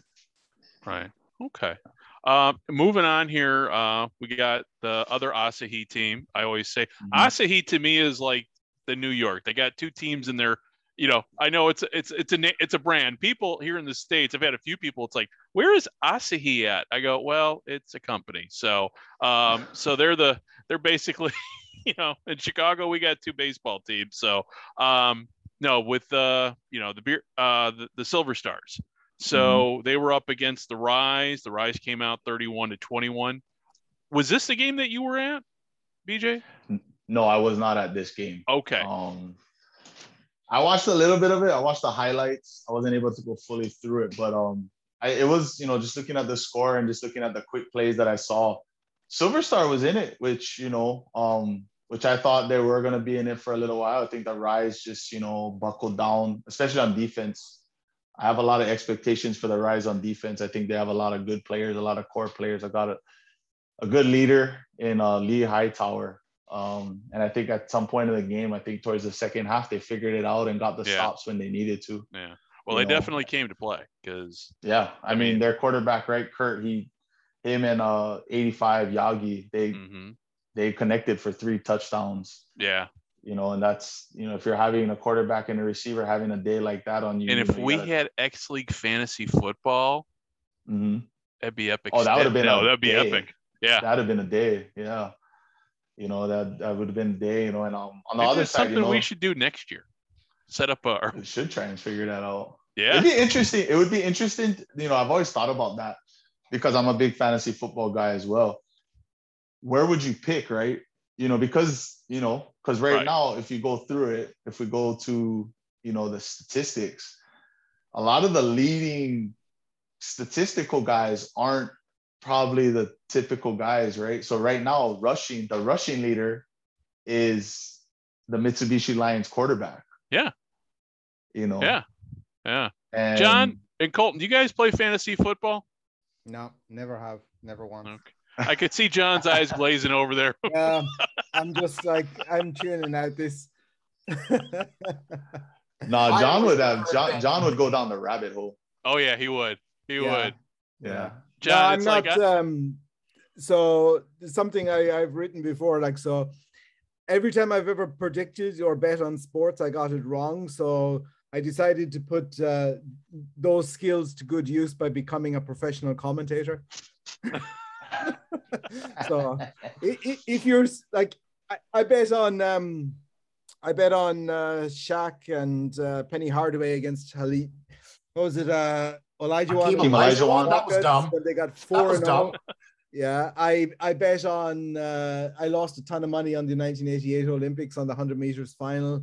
Uh, like anything I'd ever like bet on or predicted came wrong. So I was like, this is a skill that deserves to be on TV. Um, you know, the people the people need stuff to get angry about. So uh, right. Yeah. I'm, Yeah. I mean, no, it would it would be interesting, right? Because you know, if you did fantasy, right? Because just going right now, I'm looking at the top quarterbacks now. The top four quarterbacks are all Japanese quarterbacks. Yeah. Yeah. You know, so where would they have fallen if you're, you know, doing your fantasy things, right? You go to your receivers, you know. how many the- points the do you get fu- for nose tackles? Well, it's part of the whole defense. The defense has points. The defense, or is you like can do- single unit. No, you can do you Ah, can no, you can do no. Well, no, no, you can do do a single. You, you- we can do or Yeah. or go Yeah. ahead, BJ. You can do Explain- you can do individual players. So Yeah. I'm I'm I'm doing a league right now where I have one D lineman, one linebacker, and one defensive back. So you could you could have Colton on your team. You, You, know what don't I mean? want that. You, you don't want that. I'll tell you that right. You, I you need don't to know the good. message every week It would be death threats. What are you doing out here? or But maybe that's a- give us a second, at least get some coaching of some kind. But yeah, you'd be- That's the that's the great thing about fantasy. You don't have to Mhm. have a good team to have good stats. Yeah, you don't. No. Uh, you No, know, it would I'm- be interesting though if we, we did it. If if you were to have it, because I'm I'm in a league with um a bunch of people in Japan. It's a 10 man league, and they're all Japanese guys, and they all actually know pretty know what they're doing. So Yeah. they're all pretty good. I'm 0 and 2 right now in that league. and, and So, and and the way fantasy is now, everything is so. This would be a good thing. Is how many computer companies have sponsorships? I'm thinking this would be a good IBM thing. If if you know anybody with IBM IBM, what Or Nojima, Fujitsu, Elecom, they're all all, all the old, Fujitsu. yeah, just yeah. Um, it's but yeah, John, you you guys, John, you guys would go down a rabbit hole. That's what um, BJ and I do every weekend. Go down that fantasy rabbit hole. Um, so going back to the game, going back to the game. So Mhm. we had um, pa- am I pronouncing his name right? Palandish. Palandet. Palandic. Paland. Okay. Three TDs. hmm great numbers Mhm. um you know for the win so you know um but in terms of asahi in terms of how they played um are they where i mean we talked about this last year about with Mhm. the, the new i mean it, are, are are they are they a super team or are they still an area team you think No, Just I think they're a super team. they are They're a okay. super team. The way they've been competing, you know, and I think definitely bringing in um, Jimmy as a quarterback for them, Right. and then also having that D lineman Ryan um, Okay. for them.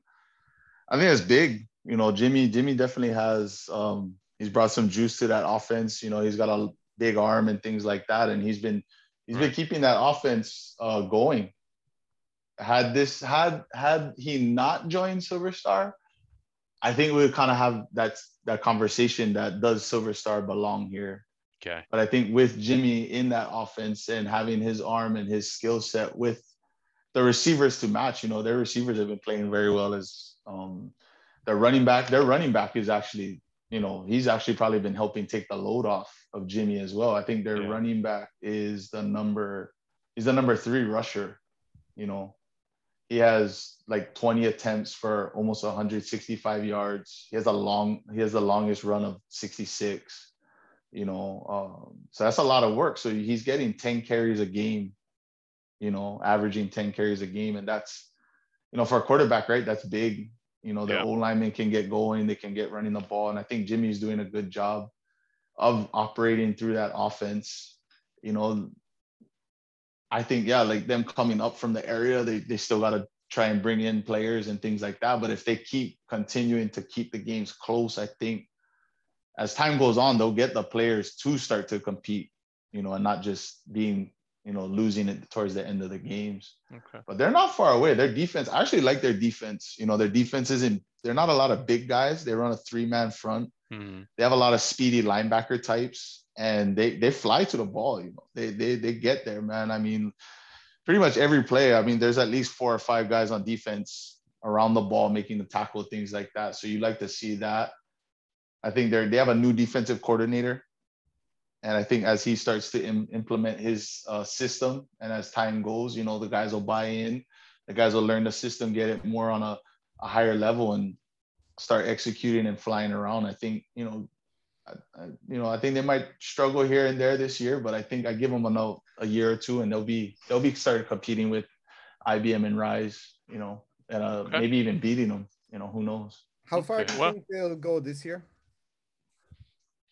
Um. So what? Their division. Their division. I think that I think they'll get that playoff spot Yeah, I mean the because they have the win on the Lions the right now, right? yeah four of the 6 in each division Mhm. make the playoffs. But Yeah. So I think they have Panasonic next. You know, I think that'll be a tough one for them, especially down in Kansai. That's always that's always tough playing Panasonic in Kansai. But they already have the win against the Lions. I think they're easily, in my opinion, I think they can easily take on the Deers. So that'll give them two, and they get into the playoffs. I think they'll be that fourth team. You know, who knows? They might catch IBM. IBM might have a slip up there. Who knows, right? Well, it goes back Uh, to what I always say: any given Sunday. Yeah, any given day. I mean, they don't they don't look like the silver star that I thought they were gonna look like. I mean, once Jimmy joined, I know they're gonna be a little bit better. So but I But- think they yeah that's that's kind of carried over from last season. I think they or even the season before. So I I've Mhm. just really been liking. They've been trending up to mhm, my mind. They've been trending up over the past year and a Yeah. half, two years. So yeah, they're a Um, couple pieces away. yeah. And the final game, the one that woke me up out of a sound sleep when BJ when BJ twit when uh, I forget what time it was in the morning, and I look at it and I go, okay, that score that's a halftime score. That's but we got uh, we got Obic and Elecom tying at Mhm. 14 apiece. So the question is, was this a loss for Obic and a win for Elecom or just straight out tie? Oh no, it was a, it From the man who's been there, what do you think? it's it's a win. It's a win. Because if you were there after the game, it was a Right. draw, it was a tie, but you would have swore Elecom won. Right. Yeah. I mean, they came back to their sideline in front of their fans. Their their captain was like talking super loud, super proud. Yeah, that, I've that never my seen a team. that was my take. yeah, That's never what I thought. yeah. I'm like, I, it looks like they're winning. You know, I've never seen a team so excited to have a draw, to have a tie. I've never seen that. And like I was kind of like, I mean, they deserved it. In my opinion, they should have went for two. They had the momentum. They had the momentum. They had them on the goal line. You're gonna go for two. It's two yards, you know. Because even if you don't get the two and you lose 13 to 14, you still left the mark. You still leave that mark. Like, it was a Yeah, we statement almost- game. yeah. A statement And game.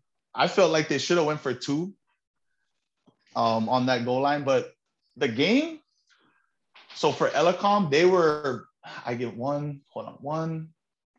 They're maybe they're three plays away from that game not even being close. Okay. You take away Pendel's pick six, Mm-hmm. you take away the block field goal, and then you take away Pendel's. Uh, he had a he had a second interception in the red zone that he should have just he should have just either thrown it out of bounds or take it. They were driving, they were driving, and he he rolled out, he threw one, and uh, Sean Draper and uh, intercepted it in the end zone. He was trying to force it, but I think it was still second down. You know, you take away those three plays, it might have been 21, 28, 7 Elecom.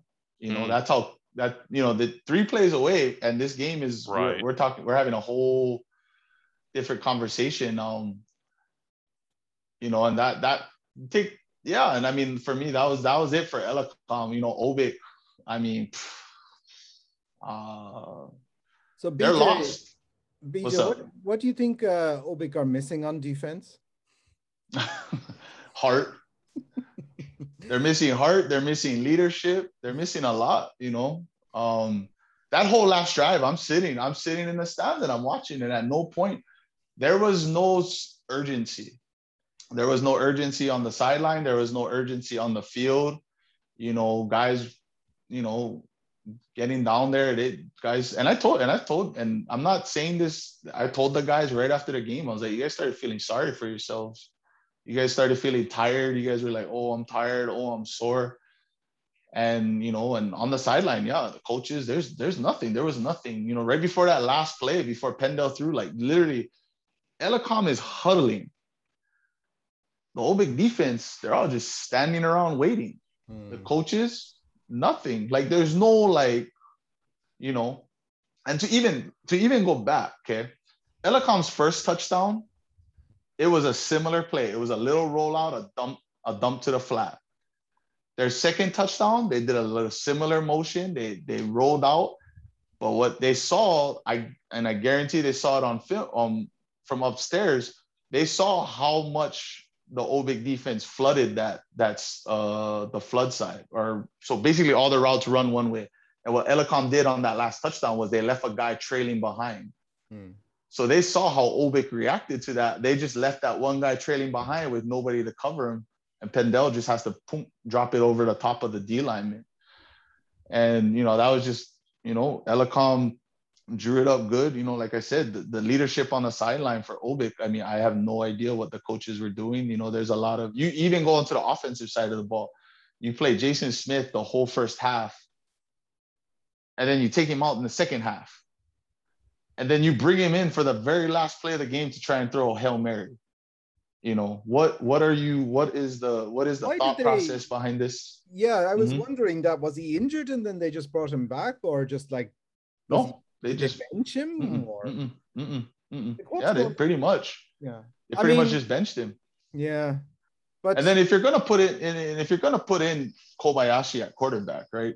yeah, Why not put Jason at receiver? He's the Yeah. quarter. He's the quarterback. He knows all the plays. yeah, you know you you know so if you go to the offensive side of the ball there there is no plan in my eyes you know and they're very predictable Hmm. you know And he Um, was he was really good as a receiver for IBM last year. So like when they Yeah, brought him so- over from IBM, that Mhm, I mean, it seemed like Mhm. they were trying to beef up their you know wideouts or mhm. receiver core. Yeah. Um. and then if you look at if you look at the offensive side of Obic, like you have Holden who's six five, six six, and you target him three times in a game. Yeah. When there's literally no one on the defense that can cover him consistently. He's a big target. Yeah. You know, you're gonna throw him the ball three times. You remember I told you the story about his first game in Japan when I was shooting it. I think it was uh, like Cranes or somebody. It was a, one of those spring games Obic was playing, and uh, I was down in the end zone. I was shooting it. Obic was you know inside the red zone, maybe on ten yard line or Mhm. something like that. And Holden, maybe his first game in Japan, he splits out to the left, and he's Yeah, he runs right down the middle. yeah, he was outside the hash marks and but like they, they brought out a cornerback to cover him, and the cornerback's Mhm. head was like almost below his numbers, right? Yeah. yeah. I looked at that and then I looked over at the quarterback and you could just see, see his eyes just went like this. So I, I Yeah. just ran down to the corner and I pointed the camera at one position and I didn't even Mhm. look at the play because I said, like, the ball is coming here. It's just ridiculous. Yeah. They threw the Yeah. ball, like, they just lobbed it down to Cola, Co- uh, to um to him in the corner and to Holden. And he, I don't think he even had to jump. Like he barely had to like you know, reach up and he was Nope, so. I'm Yeah. I'm with you on that. Like it just when you have somebody that's that much of a size mismatch, it's you Mhm. know you should And then like, even anytime the ball's yeah. inside the red zone, you should be just like throwing, you know, lobbing it up for touchdown. You know, Yeah. And then you have, you know, you have arguably two two big time receivers, right? You have Kinoshita and you have uh, Clark. I think Clark only got the targeted three times. You got, I think Nori only got targeted twice. You know, so it's like you have all these weapons, but you don't know what to do with them. You Mm. know. And so yeah, I mean that team, you can, you know, it, it I was very interested to see how they were going to operate. You know, they got away with one with the Suns, and Mm. I mean, they're gonna they got a lot of soul searching to do. I'll say that. they And I mean, even if for the year as well by putting in a tie. Now my whole yeah, and I mean, is messed yeah. up the whole year. You know, do you think? I mean- it, it goes to Mhm. like what you said. It was a win for Elecom. yeah, yeah. yeah. And I mean, you know, and I put this. I I told this is what I told a lot of the guys on defense after the game. Hmm. I was like, you guys weren't prepared, huh? And a lot of them were like, nah, kind of. And I was like, see, kind of leads to this. Right. Was this a And you case of them looking past these guys? Mm-hmm. Okay. Like I said, I, I was part of that organization for 10 years. Right. And I'll tell you right now, I and I I don't I am speaking 100% just of what I've experienced, and I already know how this team operated. They practiced for Fujitsu one day, they practiced for Elecom one day, and then probably just whatever. Or no, no, they probably practiced for Jitsu, for Fujitsu on a Saturday. The Sunday they probably did a mix of Elecom and Fujitsu, and then they just did a walkthrough on Saturday.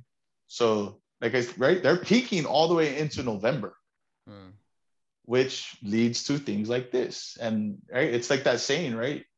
You fail to prepare, you prepare, you better prepare to fail, Right. you know. And they play Tokyo Gas, who they're probably not really. Are they going to look at Tokyo Gas? Are they going to prepare for Fujitsu again? Because I'm thinking right now, even Tokyo Gas doesn't have to win, but if they keep it close, Right. their Obic's going to. Then it becomes a moral victory, not so much, you know. Yeah. I mean, I think like just I don't I think the the image of Obic fell within Yeah. the last two weeks. I don't Right. think anybody looks at them anymore like, oh no, we gotta play Obic. Well, I mean, I think, yeah. yeah. And and for like, I mean, you were. I mean, y- y- li- I mean, even you. I mean, I can hear it in your voice. You're It not hurts. seeing your team the same way you did last year, Mhm. and you know, for any average fan, you know, and I'm gonna throw myself in as the average fan here. Mhm. Now I don't know what to think. Now Mm-mm. we don't bet. I mean, obviously nobody's betting on these games, but let's just face it. If if you're a gambling man and you got a gam, you got to bet on an Obic now. What are you thinking? Like, Yeah. oh, Yeah, oh, yeah. yeah. I mean, what? Yeah, I mean, Mhm. it is. It it. it I mean, like I said, I woke up in the morning going, what? I mean, I thought, I thought. I thought I was half asleep, and I thought, no, that's that's actually that's actually what the score is. So Yeah, and I mean this this is all just coming from this is all just coming from the expectations that I have of my teammates and the expectations that I would have had had I been on that team still. Those are always the expectations that I have. So this is this is just me expecting more out of them. Right. You know, and to obviously, be fair, if you yeah. were there, if you were still on that team, team, they would have won. Your guys would have won the game. Or it would have been a little bit more. I mean, it, you know, Elecom and I mean, obviously, yeah, I'm sitting in the stands, so I would've see a bigger picture. Elecom was smart. They adjusted very well, but there Right. still was things where, you know, they were kind of like, well, yeah, they got a mobile quarterback. What are they going to do on the goal line? Yeah. roll this guy out. You're not going to keep him in the pocket. The guy, the guy can move. right. And that's what they did on the last play. I'm, I was sitting next to one of my former teammates. I was like, watch, they're going to roll out and he's either going to throw it to the fly or he's going to throw it back across his body.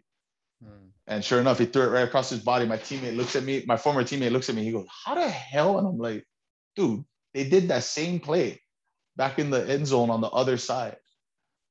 And he was kind of like, How do you remember that? I'm like, this this is what this like this, this like this is how my brain operates, man. Right. But um, Right. no, it was it's just more it's this is more disappointment, you know, disappointment in in in the team and things like that. And you know, there's a lot of like I said, there's a lot of soul searching going on there. You know, now we're gonna see, we're gonna see in these next week or two, right? Right. How are they gonna how are they gonna handle it?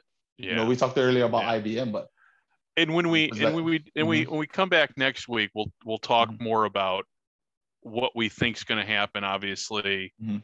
coming up in the game. So, yeah, let's uh yeah let's yeah, we can uh, go on. Let's maybe we can do our predictions and If, see. if you I'm- guys I'm- want I'm to do the predictions now, John, we can wait till next week. As I was, Uh, I haven't had a ch- so for the X1 Super, it's better to wait till next week to just. yeah, that's what I thought. We can we can wait till Alright. next week. I Um, just want to ask BJ one thing. So, like, obviously, you and your brother went from Obic's defense, and you know they got rid of Jimmy and stuff like that, and like there's all the issues that you talked about. But do you think, do you think their problems are bigger on offense or defense right now, or which one do you think it's easier to fix? Which one do you think they could sort out uh, quicker? honestly there's a from what i've known there's like i said the soul searching is is real um i think the coaches need to look at themselves in the mirror you know because yeah they made the decisions that they made a couple months ago and now was it the right one are they going to stand by their words are they going to stand by the decisions they made are they going to point the fingers at the players are they going to point the finger at someone else or are they going to point the finger at themselves? In my experience, they're going to point the fingers at the players, you know, and that's just that's just unfair because like I said, as a I'm a coach now. So as I look at it, if we don't win, I didn't prepare my players. right. You have the better of talent. You have more Obic is more talented and no disrespect to Elecom, they have great players. Across the board, Obic is more talented. But you see what happens when you don't prepare in the way that you should prepare. And if you start peeking over the opponent's shoulders for somebody that's down the road, this is the kind of stuff that happens. Right. Offense or defense, I think, I think up until when me and Bronson were let go, Hmm. offense was where all the focus it all, all the focus needed to be. But now with me and Bronson gone, with pretty much your heart of your defense gone, I think both sides of the ball they need to figure some stuff out because you know now there there is no who's the leaders who who's gonna who's gonna step up now when that when those crunch times come up because there was nobody. Hmm. Elecom is driving on the field and I didn't hear nothing from any players, you know, like, hey, they stop here. They had them at fourth and 12, you know, and you don't go and get them. You don't go after the quarterback. You play it safe. You drop eight, rush three. You know, why? You have the best, you have supposedly the one of the best D linemen in the X League. Elecom's not known for having a monstrous O lineman that are gonna stall you, you know. And what do they do? They throw it for a first down because their quarterback just sitting back there in the pocket On a fourth and twelve. fourth and 12. I'm going after him. That's Yeah. 12 yards. Like, you know, you have some of the best D linemen, you have fast linebackers. Like, why not send the house? Right. We already know, needed uh, another 30 minutes for BJ to vent about Obic. You know? we're half an hour. We're half an hour beyond last week's running time, and that was all. Yeah. No. But I mean, no, no, I mean, it's just, it's just, it's just, there's, there's a lot, there's a lot. It's just, it's, it's not just simple. And, you know, we'll see, we'll see what they, they're going to do from here on out. And, you know, I hope, you know, I hope they figure it out. You know, as much as as frustrating as it is to for me to be away from the program, I'm I still put in a lot of work, put in 10 years Colton is, into that uh, program. Yeah, Colton is sitting Yeah. there, thinking, look, eyeing up his next team. It's like, although I could do a job. they, they need So- a small Mind the guy shot? in the middle. I wouldn't get it, but I wouldn't mind the shot. Yeah. So I mean, like I said, we'll see. We'll see. Yeah. Well, gentlemen, as as we wrap up everything for the well, at least my evening and and you running into your guys' lunch out there. Hmm. Um, before we let before we end the show, Colton, um, can you let everybody know where they can find you if they're following your following your career, following you in sumo, following you in football? Do you have social media? Do you have uh, you know, a Twitter Sure. account? I mean, I, I would just follow John. John seems to get, get a hold of me every six months or so to type into whatever. just look at Inside Sport Japan. I seem to be helping them with quite a bit of their content recently. When he, Um, um, no. yeah, yeah, yeah, you're you're you're definitely meme worthy. You know, you're you're that Um, you're that nexus point between sumo and grid. If you did rugby now, if you took up Mm. rugby, you'd literally be, you know, the Venn diagram for you, your life, and inside Sport Japan would just be a circle.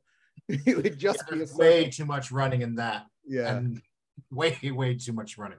Uh, but to answer your question, I, I'm I'm on Facebook, Colton Runyon. Um, I don't have Twitter. Um, I, I I guess I'm yeah that, that would be the best place. Um, No, when when Greg said let people know where they can find you, he said, "What's your address? What's your physical address?" so people can show up to your house. You know. hey, I, I wouldn't mind it. I'll, I'll be honest, it's getting a little boring here. So yeah, I'll, Yeah. I'll give you the address here in Kyoto. We'll, we'll have some fun in the parking lot. I don't mind. Oh, Kyoto is a beautiful town. I, I do know that. yeah. It is. Dude, I do know that. And uh, John, you're an Yeah. insight at, at Twitter at Insta. Well, y- So you John Gunning ISJ, but I'm on uh yeah social media hiatus. So um you can still if if somebody needs to get in touch with me, they can always all the, the my DMs are open. So if you want to slide in there, fire ahead, you know. Um I'm still working on the OnlyFans account. Uh, oh god. yeah. yeah, I need to I need to do a little bit more cardio before that goes live. You've been promising that for like 10, 15 years, Yeah. the cardio. you were know the one the one thing I would say is Colton's team is called Club Bears, but you know you you might want to put football in there before you do a Google search. If you just search for Club Bears, you may get a lot of hits that you weren't expecting. Um, right. There's a whole subculture there that uh, you know people. Well, not- and there's quite there's a few Bears teams out there that uh, you know John and I are both fans of. So yeah. You know, actually, I should probably apologize to David Pindell. If we go back to last week, I said he was like the he's his uh, performance for Elecom in the opening game reminded me of Justin Fields. But uh, after seeing the performance the other day, I think you know Pindell is a better quarterback. oh god, that was uh well, I tell you Well, what. the Bears won. Whoa. Stop one, one. That Did was you- like that's the that's the win that feels most like a loss that I've ever seen in my entire life. you know. that game wasn't near as bad with the Cardinals, uh, the Rams, Cardinals Rams game. I was yelling at the the this the the screen the entire time and spent all afternoon here listening to uh, um, people down in Phoenix basically calling for Kings, uh, Kingsbury's head, and rightly so. But that's just the Cardinal fan in me. So, well, um, and BJ, how everybody can get a hold of you? Not Yeah, so my yeah, my Twitter is uh BJBD59. Um my Instagram is uh, I have two. So Buffalo Soja, S-O-J-A. And then for my football stuff, it's BJ underscore BD23. And for me, um, you can get me at CFL America. You can get all of us at Gridiron Japan on Twitter. And in terms of where you can hear the podcast, if uh, we're on every podcast, I think every podcast player out there, I've been doing searching. So, but Apple Podcast obviously is the big one that we're on. Um, but if you don't have access to your Apple Podcast or anything, uh, and you're just at your desk somewhere, you just type in Gridiron Japan Radio net that'll go right to spotify and if you're looking for you know anybody out there who's interested in uh as to what football american football in japan is like we do have a youtube page that has links to other providers that have games including the x league the um you know and you can see colton we've got colton's game on there uh bookmarked from uh and uh, that is at gridironjapantv.net. So, with that, all, all that said, on behalf of John, BJ, Colton, and myself, thank you for listening.